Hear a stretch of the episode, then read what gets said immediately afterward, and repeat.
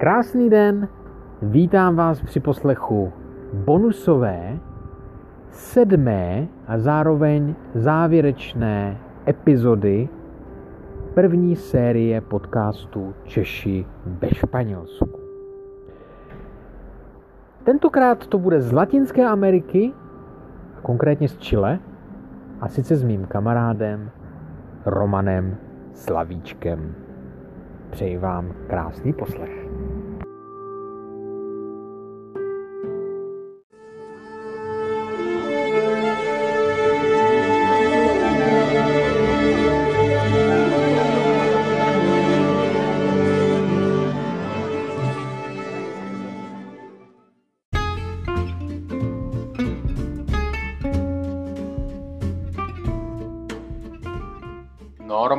Slyšíme se?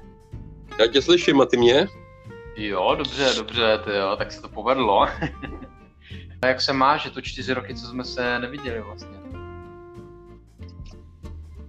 Není to možná i díl, ale jo, jako mám se dobře docela. Myslím, že to byl a... rok 2016, respektive 2015 ke konci 15. nějak, to byl nějak prosinec hmm. a tak, že jo. Takže... Bylo před tím Brexitem vlastně. No, no, pak se to táhlo strašné roky ještě a No a tak, tak povídej to, ty jsi vlastně měl nějaké ty plány, nebo měli jste plány vlastně, že když přijedeš, ty jsi vlastně šetřil peníze na to, aby si, abyste si tam mohli otevřít nějaký podnik, že jo, jestli si vzpomínám dobře? Jo, jo. A to se nakonec... Tenkrát jsme ještě pořádně nevěděli úplně co, a, ale potom, jak jsme komunikovali, ještě když jsem byl v Anglii, tak vlastně teď moje žena, předtím přítelkyně, uh, mi psala, že prostě tady její babička má nějaký nemovitosti a že by se tam dal pronajmout jeden uh, jakoby obchůdek, rychlý občerstvení. No a já jsem v podstatě vzal svoje úspory a přiletěl jsem sem do Chile, ale kdyby tohle nevyšlo, tak v podstatě to byl plán, protože předtím jsme se potkali na Novém Zélandu, cestovali jsme po Ázii, potom jeli po Evropě, potom jsme jeli na rok na working holiday do Kanady a když jsme ještě potom cestovali ve Střední Americe, když jsme přijeli zpátky, tak uh, jsme byli v podstatě, no ne bez peněz, ale ty úspory by nebyly takový, jako někde začít nový život někde v Jižní Americe. Proto jsem vlastně udělal to, co si dělal ty. Už po několikátý jsem jel tenkrát do, do té Anglie si jenom rychle vydělat nějaký peníze a to byl plán a to jsme uspořil. A přiletěl jsem sem a otevřeli jsme rychlý občerstvení, no a to teď dělám dodnes. Já jsem tam, tam teď odešel z toho backpackeru, že jsem v podstatě uh, dostal nějakou nabídku v nějakém hotelu v úplné vesnici, a tam jsem vlastně měl ubytování zadarmo a jenom jsem dělal na hodiny. Dělal jsem tam vlastně všechno, kuchaře, pomocník kuchaře, pomáhal jsem uklízet, a to, co bylo potřeba, jsem tam vlastně dělal a takhle jsem si tam v podstatě byla jediná šance, jak si tak nějak ušetřit, protože sám dobře víš, jakože ten backpacker vůbec nebyl levný, speciálně v těch podmínkách, co jsme tam žili. A jako nějaký ubytování to vůbec nepřišlo ani v úvahu, protože to by bylo nějaký, už to ani nepamatuju, snad 100, 100 liber týdně nebo něco takového. Takže ty jsi tam, ty jsi tam strávil teda potom, řekněme, nějaké dva měsíce jakoby na tom, na tom hotelu. A pak, eh, když už jsi jako myslel, že ty peníze by ti mohly stačit na nějaký start, řekněme, eh, toho tvého snu jako v Chile, tak si, tak si prostě zvedl kotvy a letěl si teda. No ale podívej se, to vůbec nebyl žádný sen, to jako, já jsem se k tomu dostal úplně náhodou, jak říkám, já jsem na Novém Zélandu Eh, potkal moji ženu, Čilanku, protože Working Holiday Visa na Novém Zélandu jsou převážně jako Češi, Němci, Francouzi a Čilani. A takže tady ty komunity se tam jako potkávají a mezi těma komunitama jsem si našel dnešní prostě manželku, která byla Čilanka, v podstatě jsme se do sebe zamilovali a já jsem vůbec nikdy jako ani ve snu by mě nenapadlo, že bych se učil španělštinu nebo že bych chtěl do nějaký španělsky hovořící země něco dělat. Jako o Španělsku jsem třeba jakoby i snil, protože jsem kdysi byl v Barceloně a, a vlastně nedávno jsem se tam byl taky podívat. takže ta se mi vždycky líbilo, ale jako nikdy jsem to neměl v plánu, já jsem vždycky chtěl třeba tu Kanadu nebo ten Nový Zéland. Podstatě moje manželka nikdy nebyla úplně spokojená v těchto zemích, i když se jí tam líbilo, a chtěli jsme třeba zůstat jeden rok navíc nebo tak. Ale vždycky ty víza nevyšly, protože working holiday víza jsou jenom na rok. A, a v podstatě tím jsem si svoje working holiday víza vyčerpal když v podstatě jsem musel opustit jak Nový Zéland, tak Kanadu. Ona měla ještě možnost jet do Austrálie, ale to pro Čechy nebylo. Takže, takže jsme přemýšleli, co dál. A v podstatě jsme se teda dohodli, že zkusíme Chile na rok, že zkusíme tady začít nějaký biznis a tak. A, ale předtím, teda jak říkám, když jsem se vrátil z té Kanady, tak v podstatě nebylo tolik peněz a tak jsme se teda rozhodli, že já pojedu do Anglie na tři měsíce, rychle si vydělám, přijedu do Chile, zkusíme to na rok. No a už jsem tady čtyři roky. v podstatě ten biznis tak nějak funguje, ze začátku to trošku šlo pomalu, ale, ale teď si jako nějak nemůžu stěžovat. No. Není, nejsem nějaký milionář nebo něco takového, ale v podstatě uh, máme kde bydlet, máme auto, uh, žiju na pláži, teď koukám na moře vlastně z okna. Um, takže tak nějak jakoby možná střední, možná nižší střední třída, nějak tak v podstatě. A ze začátku jsem to tady ani moc jako nemusel, jak říkám, že jsem nikdy neměl rád moc, um, tu, nebo ne moc rád, ale nikdy jsem to neplánoval, nebyl to můj sen být ve španělský mluvící zemi. Tak jsem trošku měl, ne odpor, ale moc se mi nechtělo učit španělštinu. No ale jak se ten biznis trošičku zlepšoval, ty naše výhledy se tady zlepšovaly, tak jsem v podstatě se začal učit víc a víc, trochu mě to chytlo, ne, ne, že bych byl z toho úplně nějaký nadšený, ale tak jako už mluvím, už se tu domluvím, už jsem si zvyk a jsem tady, žiju tady. Nevím, no. Ale a ty, vy se teda nacházíte kde, jako uh, jste daleko od hlavního města? Uh, jsme tady asi nějakých 120 km od hlavního města na pobřeží, protože Santiago de Chile není na pobřeží. Ona je to taková žížela, je v podstatě jak ve středu od jihu do, na sever, tak je taky ve středu mezi východem a západem. A uh, my jsme teda u moře na pláži, takže nějakých 120 kilometrů. Jo, jo. Uh, Mohl bys třeba nám říct, jak se to tam jmenuje, nebo jako co to je uh, za... Jasný. Tady ta oblast se jmenuje Litoral Central. Uh, je to v podstatě oblast podél pobřeží, blízko Santiago ve středním Chile. A je to v podstatě rekreační středisko pro uh, většinou místní.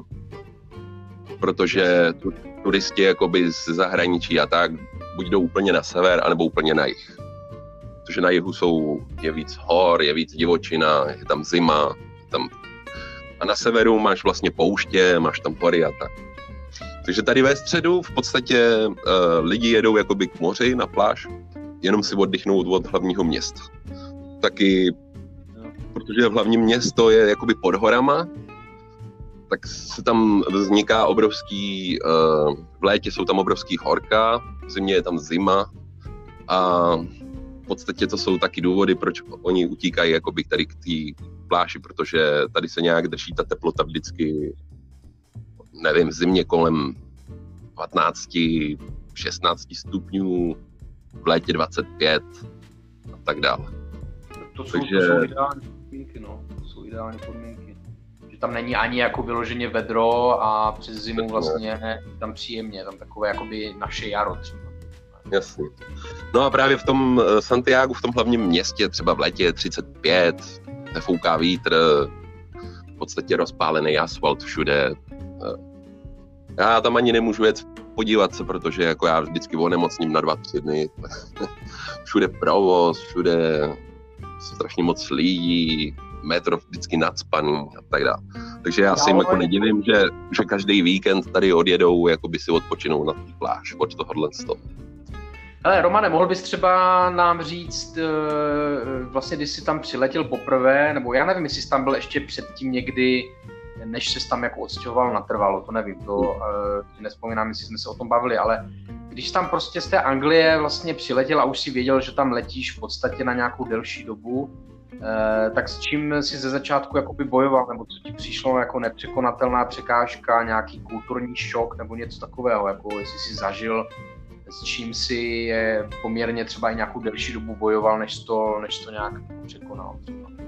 No podívej se, my jsme vlastně z té Kanady, no, po tom Working Holiday Visa jsme cestovali po celé Kanadě, nebo ne po celé Kanadě, to se ani nedá, jako vlastně po malinký části té Kanady, ale pak, pak jsme jakoby cestovali ve Střední Americe takže jsem byl v, eh, v Mexiku, byli jsme eh, v Belize, byli jsme na Kubě. V podstatě takže jsem věděl jako tak nějak aspoň trochu do čeho jdu. Nebylo to, že bych byl úplně uh, jako vůbec nevěděl, co to je Lati, Latinská Amerika, nebo... Ale zase, jako jenom, že ti do toho vstoupím, třeba Chile přece jenom si myslím, že z té Latinské Ameriky patří mezi ty lepší a řekněme takové ty rozvinutější země, ne? No já bych asi řekl, že teď v tuhle chvíli je asi nejrozvinutější. Že všichni jsou takový nějaký krizi, ta Argentina, Brazíl, Brazílie je úplně teď na dně, speciálně s tím koronavirusem. Takže jako ekonomicky je na tom asi Chile nejlíp v té Jižní Americe. Proto jako jsem chtěl říct, že to jsem jako věděl někdo, do čeho jdu a bylo to ještě lepší, než jsem možná očekával. Že no. oni jsou, oni jsou trošičku jako nám podobní, aspoň jakoby ekonomicky, i když jako ta struktura té ekonomiky je totálně jiná, že tady je všechno privátní. A třeba jako ta mentalita, řekněme, těch čilanů, dá se říct, že jsou třeba nám jako v něčem podobní eh, tím uvažováním, jakoby nastavením jako té jejich mysli. No, to byla asi ta největší překážka, jako ta odlišnost toho chování, tady toho, jako v podstatě, eh, já si pamatuju, že třeba na tom Novém Zélandu, když jsme byli s Čilanama, tak jsme vždycky Češi vyprávěli, nebo i my, že že jsme takový ustěžovaný a, a tak, ale jako musím říct, že tady asi si lidi stěžují víc asi než v Čechách, speciálně na ekonomiku. Je to takové to stěžování si jako že to vyjde do prázdna, nebo že se zároveň i snaží jakoby s tím něco nějak tak já, já nevím, jestli jsi to pochytil, ale před koronavirem tady řadili čtyři měsíce obrovský protesty. Tady v podstatě umírali lidi, eh, spoustu jich jako mělo problémy že oslepli při nátlakcích jakoby slzným plynem a tady v podstatě byly protesty, které ochromili tu ekonomiku skoro na tři měsíce a hned potom přišel koronavirus. Takže v podstatě jo, Ty, ty protesty vznikly v podstatě jenom kvůli tomu, že se zdražilo metro v hlavním městě. Ale ono už to bylo tady takový nějaký podchycený, protože já nevím, jestli víš úplně historie jako Chile, ale tak tady byl přece komunismus, protože ten Salvador Allende uh, udělal revoluci a pak přišel Pinochet a ten udělal další revoluci, takže v podstatě ten Allende tady vždycky byl jakoby za hrdinu. Takový trošku komunismus, tady ty uh, jakoby trošku levicový, jako prostě, aby se všichni byli dobře, jako zkrátka. Přesně tak. A tady, tady v podstatě ta ekonomika, ten Pinochet ponechal tak, jak byla, že byla hodně rozdělená. Tady je nějakých 10, 12, asi já bych řekl, tříd bohatosti. Uh, a v podstatě i ty bohatí jsou takový, jako že se jim to nelíbí, víš, jako nikomu se to moc nelíbí, že jsou to moc chudí, taky o to bojujou, že prostě, aby ty chudší tady měli se líp, víš. Nicméně, jak říkám, že si tady všichni stěžujou, já to tak prostě úplně nevidím, protože uh, ne, jako přesně jak jsem byl v tom Mexiku a nebo tak, je tady spousta zemí, které jsou na tom hůř. A uh, tady když pracuješ, tak v podstatě ty peníze dostaneš, vyděláš si je. A není to tady, že by prostě lidi umírali hladem podstatě, když jdeš do obchodu, je to jak u nás, všichni mají plný košíky, všichni se mají dobře, ale pořád si budou jakoby stěžovat, že, že stát pro ně nedělá nic, že by mohl dělat víc. Nicméně ani to nevidím, že by byla úplně pravda. Je tady zdravotnictví svým způsobem zadarmo, je tady školství svým způsobem zadarmo, je tady uh, dávají různé dotace, když v podstatě jak u nás, když jsi nezaměstnaný, tak ti platí 6 měsíc jakoby nezaměstnanost.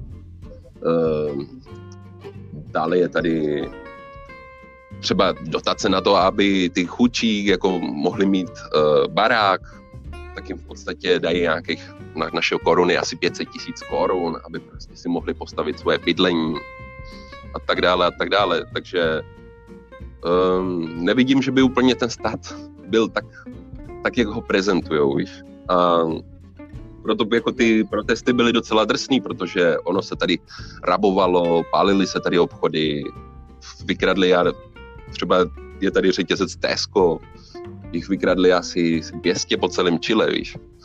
Vyrabovali, vypálili a tak dále. Tak je, a tak to už zase byli nějací oportunisti, ne? Zase lidé, kteří využili trošku situace, jako dá se říct, a jako svým způsobem se na tom třeba nějak obohatili. Přiživili, jasný.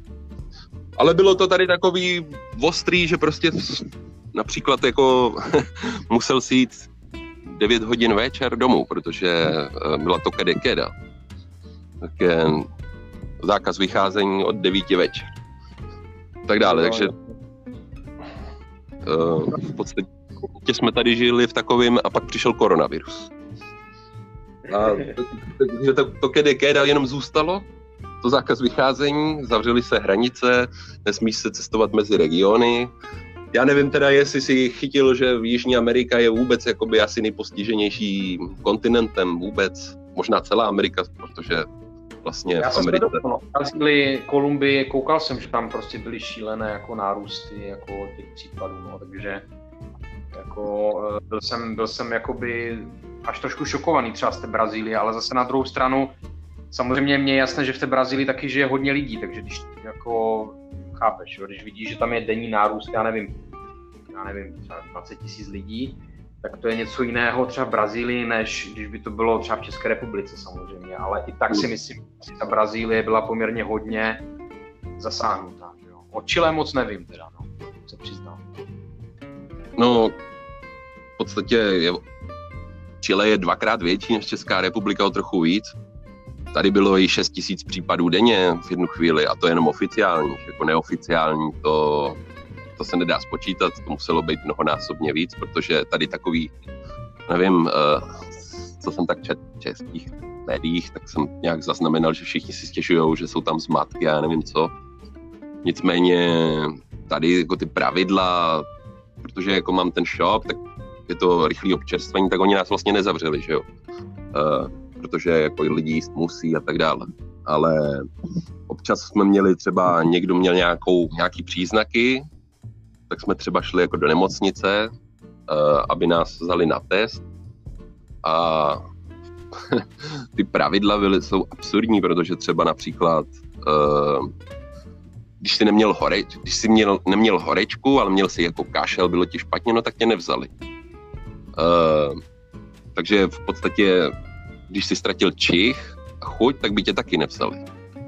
Takže v podstatě jediná nějaká podmínka byla asi ta horička a třeba jako moje eh, švagrová jako by šla do nemocnice, protože měla horečku, ale ten eh, koronavirus jako měla negativní, ten výsledek jí dali za týden a stejně musela další 14 dní zůstat jako v izolaci, jako se izolovat sama. Takže vlastně nakonec, když máš takovýhle problémy, no tak ty lidi ani jako nejdou doktorovi, protože radši budou dělat, že nic nemají a budou předstírat, protože aby tě jako někdo zavřel na 14 dní, když nic nemáš, když ti přijde negativní výsledek, to prostě nedává žádný smysl. A, a to samé se stalo, když tady jeden soused byl jako pozitivní, no tak jako pak se z toho vyléčil, byl negativní, druhý výsledek byl znova negativní a stejně zase musel být 14 dní v izolaci. Takže jako ty lidi tady tak nějak musí žít, musí pracovat a jako když se tohle všechno dozví, jako co by to obnášelo, chodí na ty testy a tak dále, no tak si to třikrát rozmyslí prostě. A, takže, takže samozřejmě na jednu stránku to jsou ta nesmyslná opatření, ale nějaká jako racionální opatření mm, tam zavedli, jako že nějaké povinné nošení třeba těch roušek, nebo... Ty roušky zavedly a vlastně doteď jako ti dají pokutu asi 40 tisíc korun přepočtu, když tě chytí jako na ulici bez roušky, ale to, to, to bylo racionální, jenomže taky Možná, že kdyby ty roušky přišly dřív, tak jako nějak v Čechách, tak se to dalo podchytit, protože tady to taky přišlo někdy 13. března, 14. března, kdy začali dělat opatření. Jenomže ty roušky přišly až někdy koncem dubna, co takového. Ale v podstatě možná, že ty roušky jako byly asi to nejlepší řešení, protože jinak jako, když já bych to srovnal s Českou republikou, co jsem tak čet, tak jako všechny ostatní opatření jsme měli tak nějak stejný, jako že tam, kde byly nějaké ty ohniska toho problému koronaviru, tak v podstatě uh, udělali karanténu, když v Čechách asi byla celostátní karanténa, ale uh, tady byla jakoby hlavním městě a, a v těch velkých městech, kde to jako bylo, kde ty čísla byly větší. A zavřela se hranice, nesmělo se cestovat mezi regiony a tak dále a tak dále. Takže uh, restaurace se zavřely, spoustu, spoustu omezení, velké fabriky a tak dále. Nicméně, když najednou v Česku začaly ty čísla klesat skoro na 50, tady najednou vyskočili z nějakých 500, druhý den 600, pak 800, pak 1000. Pak najednou koukám a už bylo 5000, 6000, takže udělali v podstatě karanténu na chvíli celostátní a jako tady se to nevyřešilo dodnes, tady pořád jsou nějaký asi tisíc případů denně a, a restaurace nevypadají, že otevřou brzo a tak dále a tak dále. Takže tak počkej, eh, restaurace, eh, ty nemůžou být teď otevřené, ale když je to něco, jako řekněme, eh, kde přijdeš, objednáš si jídlo a vezmeš si ho s sebou, tak to, tak to třeba Přesně funguje. tak. Přesně jo. tak. Ale v podstatě i my jsme museli udělat takový walkinko ve dveřích, aby jako nikdo ani nelezl dovnitř, víš, aby nikdo jako nešel dovnitř si objednat, takže v podstatě přes okno. Jsou ti lidé jakoby v, v Chile zodpovědní sami za sebe, jakože dokážou prostě, když jdeš do obchodu, že si vyčistí ruce gelem, třeba dají si rukavice a jsou tam i taková opatření třeba v těch supermarketech, že si musíš povinně nasadit nějaké rukavice, musíš si vyčistit třeba vozík gelem, jo a tak dále, jakoby. Jestli, jestli Já bych tohle... řekl, že já bych řekl, že teď, nebo už poslední dva měsíce, už to tak je, že, že všichni to berou vážně a to, to jako ve velkých obchodech se to zavedlo docela rychle, jakože nošení roušek, eh, čistění gilem a tak dále. Ale řekl bych, že ze začátku tady lidi tomu moc nevěřili, tomu, eh, tomu viru, jakože to není tak závažný, že, že ty roušky nejsou potřeba, i když v podstatě ona ta VHO nebo Světová nevím přesně, zdravotnická organizace v podstatě ani nedoporučovala ty roušky po dlouhou dobu. To je v podstatě, proč se nezavedly. A kdybych to porovnal s Českem, tak já nevím, jestli si to pamatuješ, ale jako v Čechách v podstatě ani ty roušky nějak nebyly. V tom březnu oni nějak dali povinný, ale Češi mezi sebou, jestli je začali rozdávat, snad ty no. Větnamci vyráběli roušky, jakože v podstatě ukázali, jak se to dá udělat a pak v podstatě na internetu se rozjeli nějaký kampaně, kde se ty roušky rozdávaly a tak dále. To tady nebylo určitě jako takováhle odpovědnost. To v podstatě, že by ten stát tady taky jako ty roušky zaved jen tak, protože jako spousta těch odborníků říkalo, že by to bylo dobré asi zkusit tak dále, ale ono si nějak moc do toho nechtělo. Mm-hmm. Uh, protože ty názory na ty roušky speciálně byly jako dost rozdílný. Jako někdo říkal, že to je potřeba, někdo říkal, že to je úplně zbytečný, že se tím vlastně ještě víc roznáší ten virus tak dále. Jo. Že v podstatě na něco šáháš, pak si šáhneš na tu roušku a tak dále, tak dále. Uh, ale jako to bych řekl, že určitě, že Češi byli asi víc v tomhle tom jako zodpovědnější a, a že zůstávali doma a že vlastně i na tom internetu bylo občas jako na Facebooku mezi nějakýma těma přáteli, co tam mám, tak v podstatě to až absurdní, kde ukazovali ty odkazy, kde, že lidi nadávali na některý, nebo je udávali, že v podstatě někdo nenosí roušky a tak dále. Tady v podstatě ze začátku, když jsem to jako říkal, podívejte se, jako teď už je tady nějakých 200 případů, já si myslím, že to tady všichni, že se, že se stane to, co všude, že, že, že, že bude karanténa, že se zavřou obchody a tak dále. A tady se tomu jakoby lidi smáli, že my Čilani, my jsme silní, to, to nám to nic neudělá a tak dále. Jako, a byly tady takové teorie mimochodem, že a to možná jako ve více zemích, že, že, to, že to je jenom jakoby vládní nějaká klička, jak se zbavit těch uh, protestů. Jasně, jasně. Konspirativní. Že, konspirativní teorie. A to jako věřilo, třeba já nevím, jsem měl nějaký zaměstnance, nebo mám ještě, ale uh, dva z nich minimálně tady tu konspiraci docela šířili. Jako. My jsme se dostali z toho tématu eh, v Chile jako určitě žije i hodně cizinců, jsou tam komunity určitě hmm. z růz, nejenom latinskoamerických zemí, ale možná možná eh, i třeba se tam stěhovali z Evropy v určitém, řekněme, po druhé světové válce, nevím, jo. Eh, tak eh, jestli bys, nám, jestli bys nám něco k tomu mohl třeba říct, jako, protože sám říkáš, že Chile je poměrně ekonomicky na tom dobře, v, když to porovnáš s jinými latinskoamerickými zeměmi, takže předpokládám, že hodně lidí z těch okolních zemí, ať už legálně nebo ilegálně, třeba migrují vlastně do, do Chile. No tak jasný, tady je to jako ze začátku v té historii je tady hodně německá jakoby eh, komunita.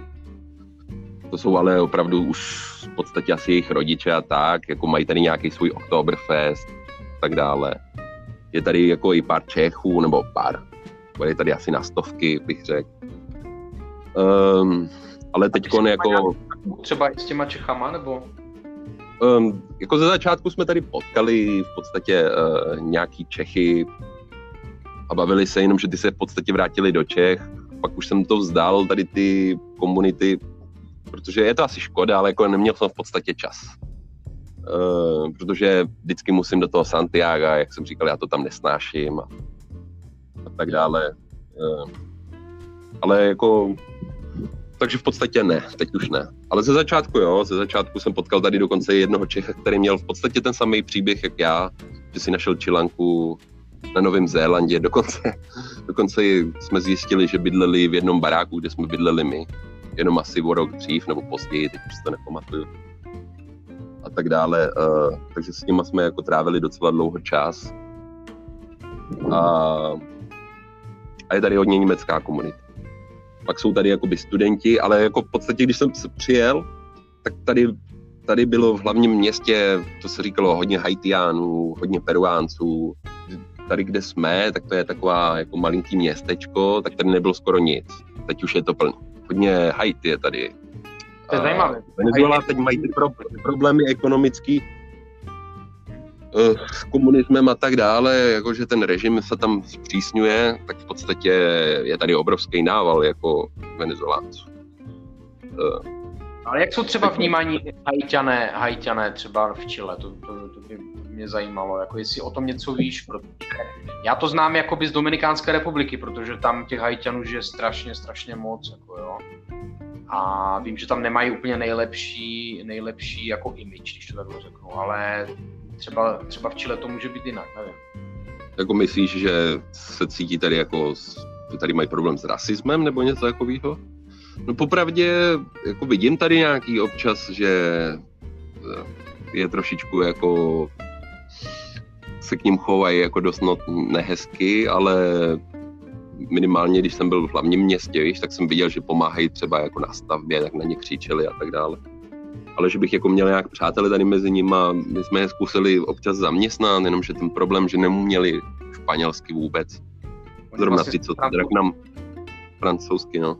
Teda určitě jsou tady jako třeba tady v nějaký té botyjerii pracují, který mluví perfektně španělsky, ale zrovna ty, co se k nám jakoby hlásili, tak, tak to byla vždycky jako, že jsme jim museli říct nakonec, že to nejde dál, protože oni tady musí, nebo my to máme ten obchod, že všichni dělají všechno, víš, že třeba pracují jako na kase a, a že musí komunikovat s těma zákazníkama a tak dále. A, ale když jsem s nich něco jako páčil, jak se jim líbí a tak, jako, tak většinou dobrý, jakože že, Chile dobrý. ale to je asi tak všechno, co my vykomunikovali. To nebylo na nějaký dlouhý vyprávění. Jasně.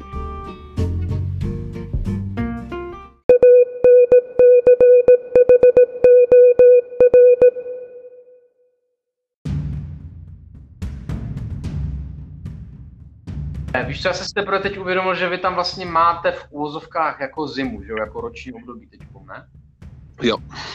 Máme to tady naopak přesně, jak je to v Čechách. V podstatě, když je v Čechách léto, tady zima. Jo, jo, jo. Um... Když, když ono to Chile je, se táhne od jihu na, na sever, ale tady, kde jsme my ve středu, tak je to v podstatě takový takový podobný jako v Čechách, ale víc na severu, očividně tam skoro zima není.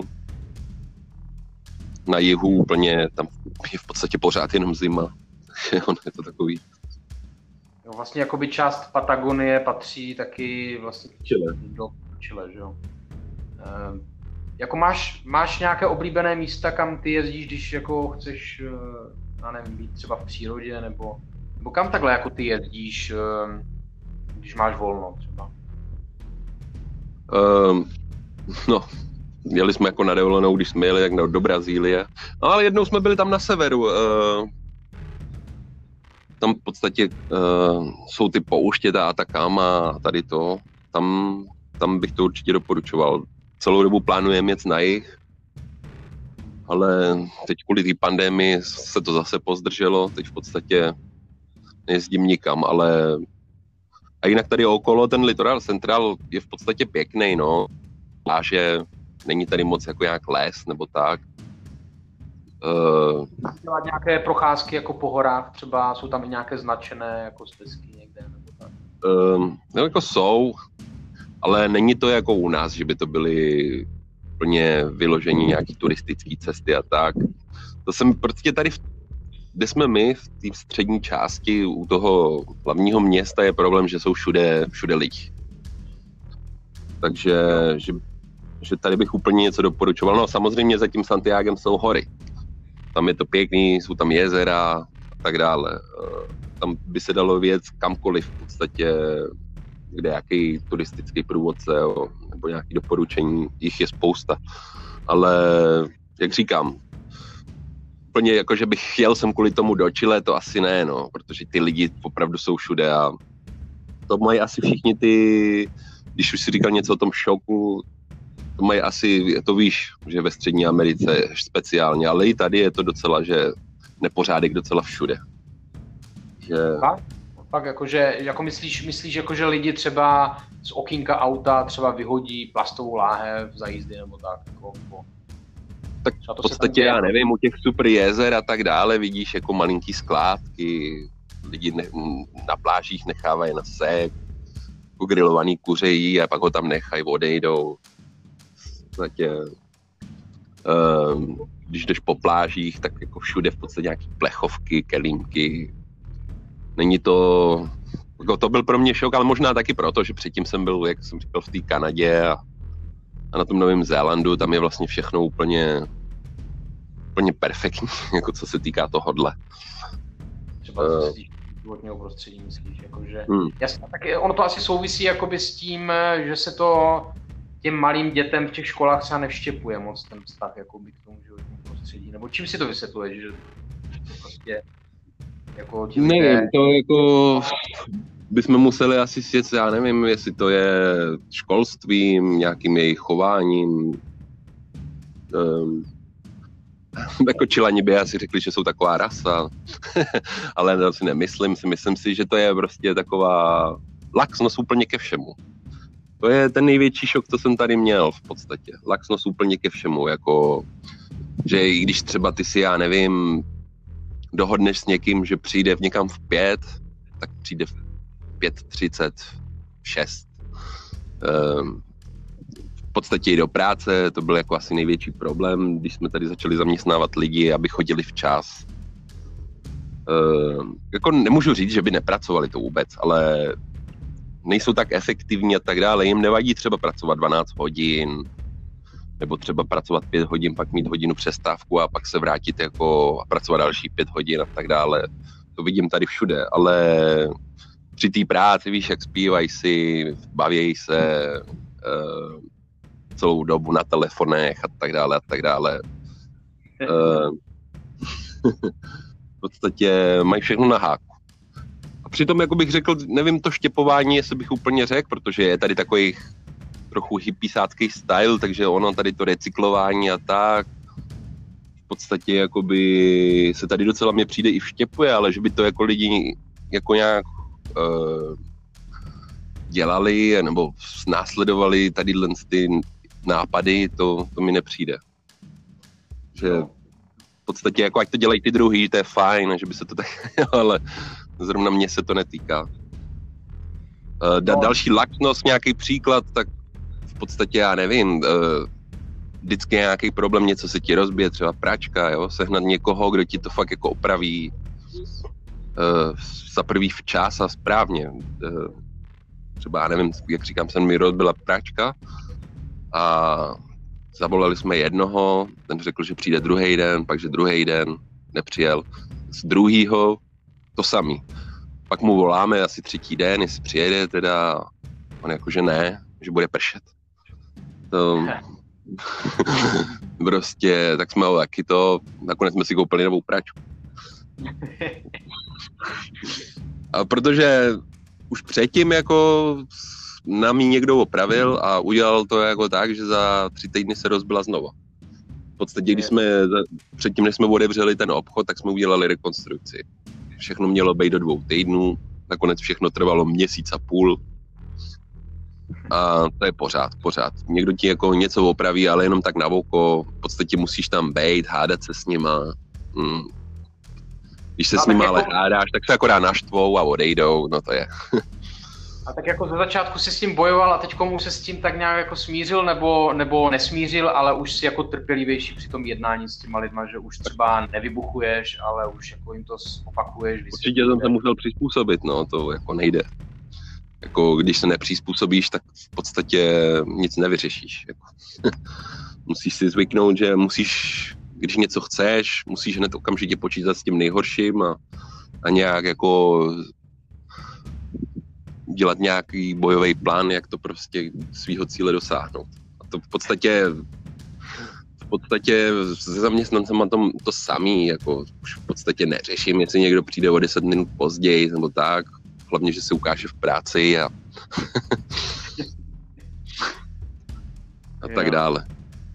No a tak mohl bys nám ještě přiblížit, jak třeba, já nevím, jako asi těžko řekneme klasický jako čilan, ale někdo jako klasický někdo, kdo žije v té oblasti okolo toho hlavního města, Littoral Central, jak oni teda tráví volný čas, jako a jestli třeba rádi se setkávají jako rodina, konzumují hmm. spolu nápoje, nebo jak oni se baví, jako jakým, jakým způsobem a jestli to je vyloženě víkend, sobota, neděle, nebo celý týden, nebo pátek jenom, nebo jako jak to tam je.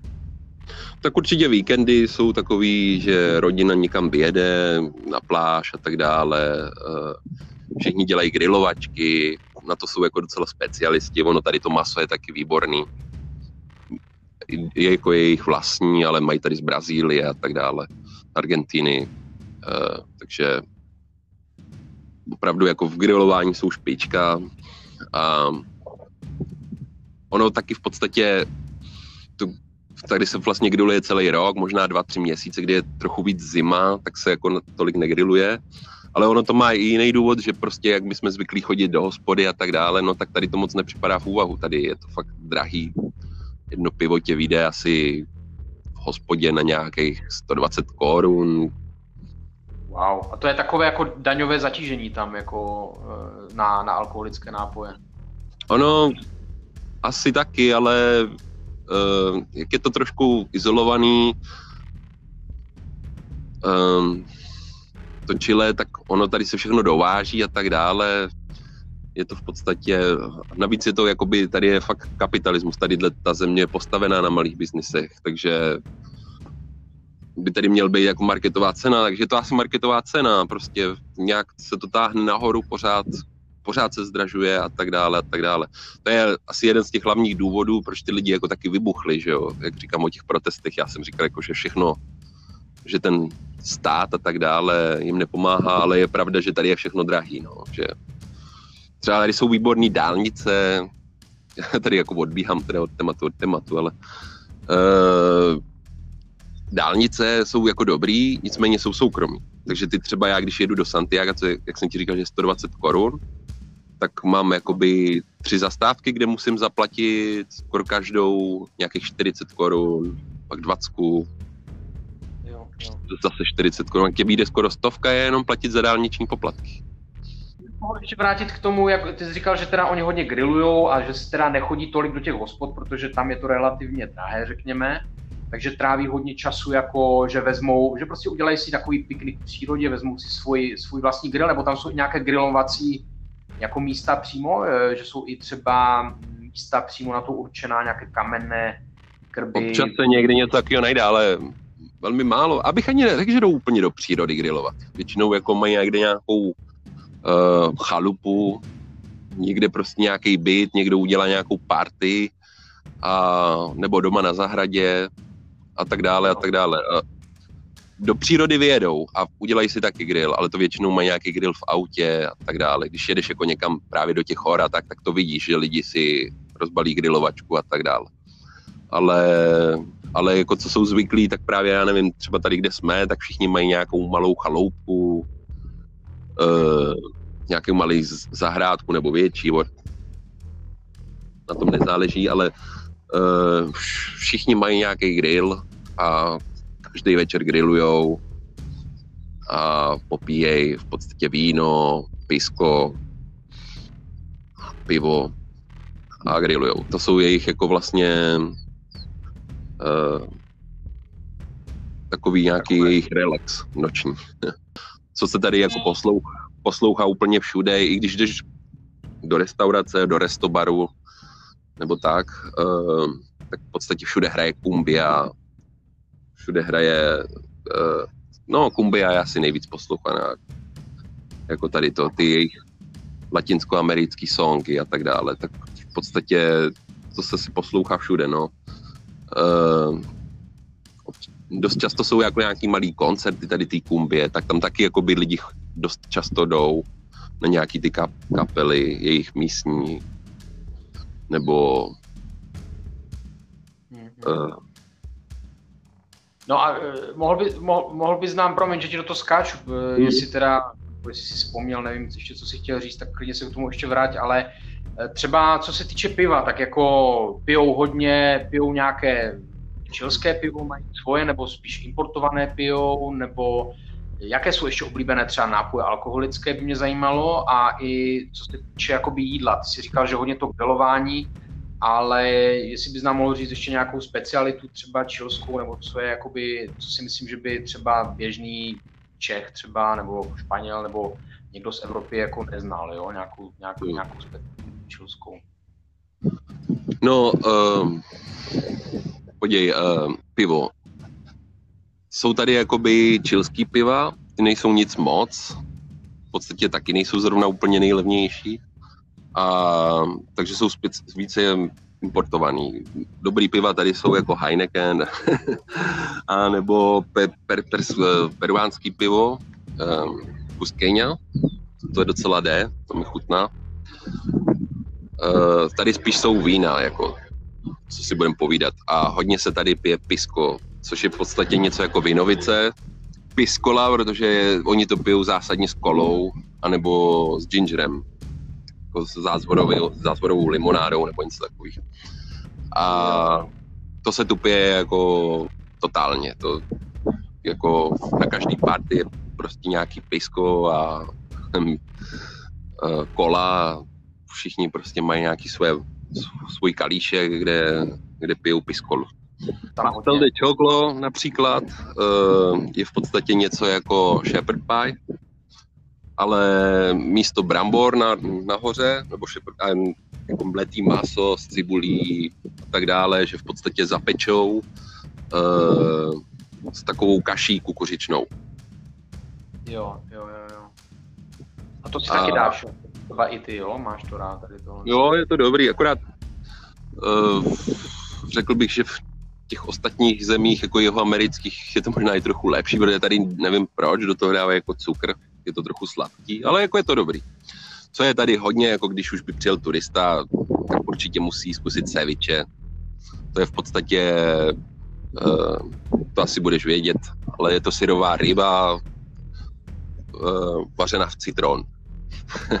citronové šťávě, cibulí, s, uh, s rajčatem a tak dále.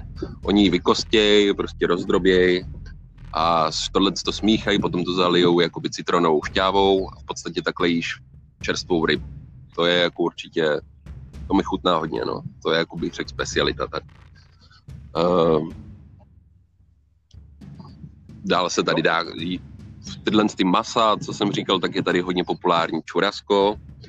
To je v podstatě uh, hovězí, který je nakrájený nějaký jeden z lepších kusů hovězího, nakrájený na super tenoučký plátky.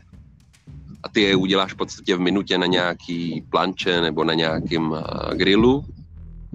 Super rychle, a takže je to takový šťavnatoučký a jak je to hodně tenký, tak je to v podstatě uh, měkký a tak, ale je to čerstvý prostě maso něco v podobném smyslu, jako my máme guláš, tak oni tady mají něco, čemu říkají mečáda. To v podstatě vaří dlouho na mírném plameni, jako dvě, tři hodiny, v rajčatové šťávě s různými kořeními a potom to můžeš jíst jako s bramborama, s rejší, ale tak často se to tady dává, jakoby dělají z toho jakoby sandwich, že uh, avokádo Eh, majonéza a tomáte. Ne, ne, rajče. Tak to se tu jí docela hodně tak. To je jako asi dobrý, tom jako američani by mohli závidět asi možná takový hamburger. Ale uh, to čurasko vlastně se taky dělá v tomhle v tom stylu, že taky se hodně jí jako sandwich. Uh-huh. Jsou tam nějaké stereotypy jakoby v Chile, jako, já nevím, nějaké vtipy třeba o, já nevím, Brazilcích, nebo v, jaký oni mají vztah jakoby k těm dalším latinskoamerickým zemím, třeba řekněme těm sousedním, těm nejbližším, které... Jako, tak asi nejvíc je tady taková jakási soutěživost, nevraživost z Peru bych řekl, protože oni se přesně hádají o to, kdo má lepší piskolu, kdo má lepší seviče, kdo, kdo to začal a tak dále a tak dále. Už to jako vidíš po těch čtyřech letech na to, že tam jako zůstaneš, nebo, nebo ještě přemýšlíš třeba někdy ve skrytu duše, že třeba eh, s časem někam třeba ještě přemístil? No, to je těžko říct. V podstatě samozřejmě, čas bych nejradši zabalil všechny kufry a odjel, ale na druhou stranu si říkám přesně, jako, že mi nic nechybí, že samozřejmě mi chybí asi občas česká kuchyně, česká kultura a tak dále. Uh, ale zase na druhou stranu teď mi to dlouho nevycházelo se podívat zpátky do Čech, uh, takže mi možná bude stačit, že se občas vrátím jako na nějakou dobu. Po tomhle koronaviru se chystám, že bych se podíval do budoucnosti. Podívej se, jako rozšířit nějak tady to, co máme teď. Teď možná koupíme jakoby nějaký barák v takovým takové oblasti, kde bychom otevřeli jakoby druhou pobočku tady toho rychlého občerstvení, co máme, protože jsme docela populární tady. Um, takže to by mohlo být. Uh, moje žena začala se svojí sestrou teď přes internet přes Facebook, přes Instagram a tak dále, prodávat jakoby ořechy, semínka, takovéhle věci. Jsem začal, protože jsem se bál, že nás zavřou, tak jsem začal zkoušet dělat pizzu doma, takže teď tady jeden takový týpek má motorku, mm, taky to prodávám přes Facebook, Instagram. Tohle toho mě začalo asi tak nějak jakoby zajímat a možná v tom vidím jako nějakou budoucnost, že, že ten Instagram a Facebook to mě docela překvapilo, jak to, jak to funguje. A na tom by se něco dalo, no. Teď přemýšlíme jako nějaký neoprény, protože tady se jako dá potápět. Uh, právě tyhle ty mořský plody lovit a tak dále, ale ty neoprény tady nic moc není a tak dále. No, budu zkoušet, co se dá prodávat, kupovat, prodávat. Třeba nestaví nějaké problémy, jako tady ve Španělsku třeba musíš být na, každý, na každou opravdu maličkost povolení od radnice a zase na té radnici většinou je to všechno po známostech a tak. k nějakému povolení se třeba dopracovat je poměrně náročné. Jo. Přesně to si myslím, že i když tady nějaká byrokracie je, že to není až tak do hloubky a i když, i když možná, že by se něco mělo dělat podle nějakých regulí, tak to vlastně nikdo nehlídá. Dokud to asi tak je, tak toho nějak využít. A, a v podstatě to je dobrý tady na tom čele, že tady člověk, když chce, v podstatě tak uh, se uživí. To jako lidi tady si vydělali peníze, že začali prodávat, já nevím, nějaký koláče na ulici. To teď mají jakoby, když já jsem sem přijel, tak zrovna vím o jednom takovém člověku, že prodával koláče, koláče, nějaký pečivo na ulici a teď už má svoji uh, pekárnu. To. Mm-hmm. Uh, a asi by, asi by ji nikdy neměl, že jo, kdyby v podstatě ho vyhodili z té ulice. Jako, no, ty regulace jako jsou asi dobrý na nějakou tu hygienu a tohleto. Nicméně, že by tady nějak lidi umírali, že, že lidi prodávají něco na ulici, to nevidím, takže úplně proti Evropě, jako Evropa je až moc přeregulovaná, to určitě. Protože, jak jsem řekl, že ty restaurace jsou drahé, což opravdu jsou, tak ono i to jídlo je drahý, ale na té ulici si aspoň koupíš něco jakoby levnějšího, domácího.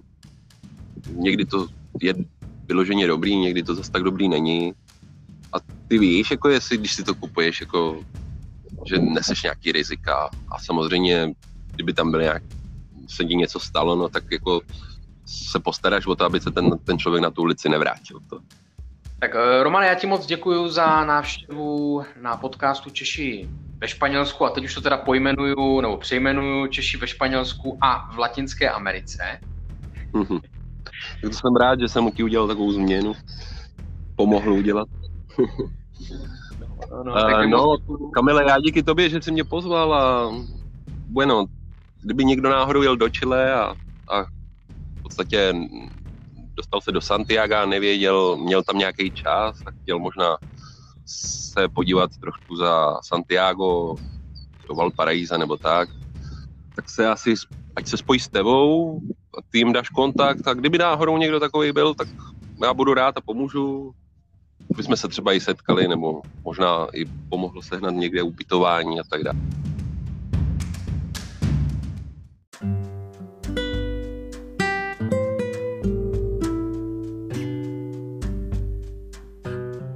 Milí posluchači, rád bych vám poděkoval za vaši loajalitu při poslechu podcastu Češi ve Španělsku.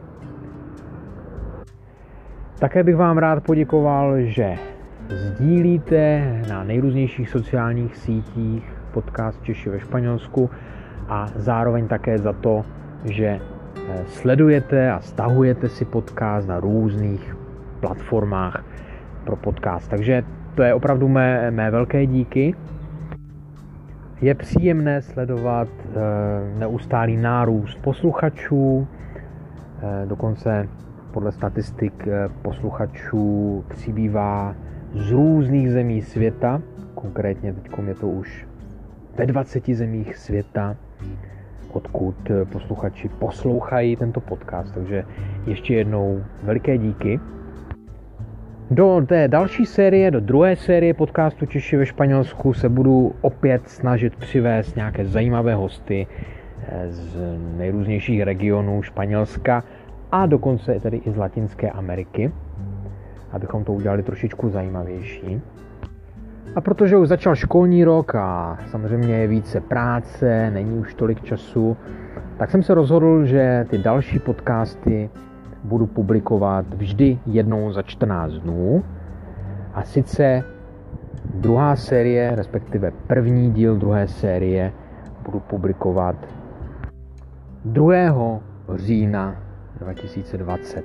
Jo, takže zapamatujte si 2. října eh, bude první díl druhé série a pak každý 14 dnů zase další díl, až dovršíme teda celkově sedm, sedm epizod té druhé části. No a pak uvidíme, co dále. Ještě bych chtěl snad udělat i třetí sérii, ale to opravdu záleží na tom, jestli se mi podaří sehnat nějaké zajímavé hosty.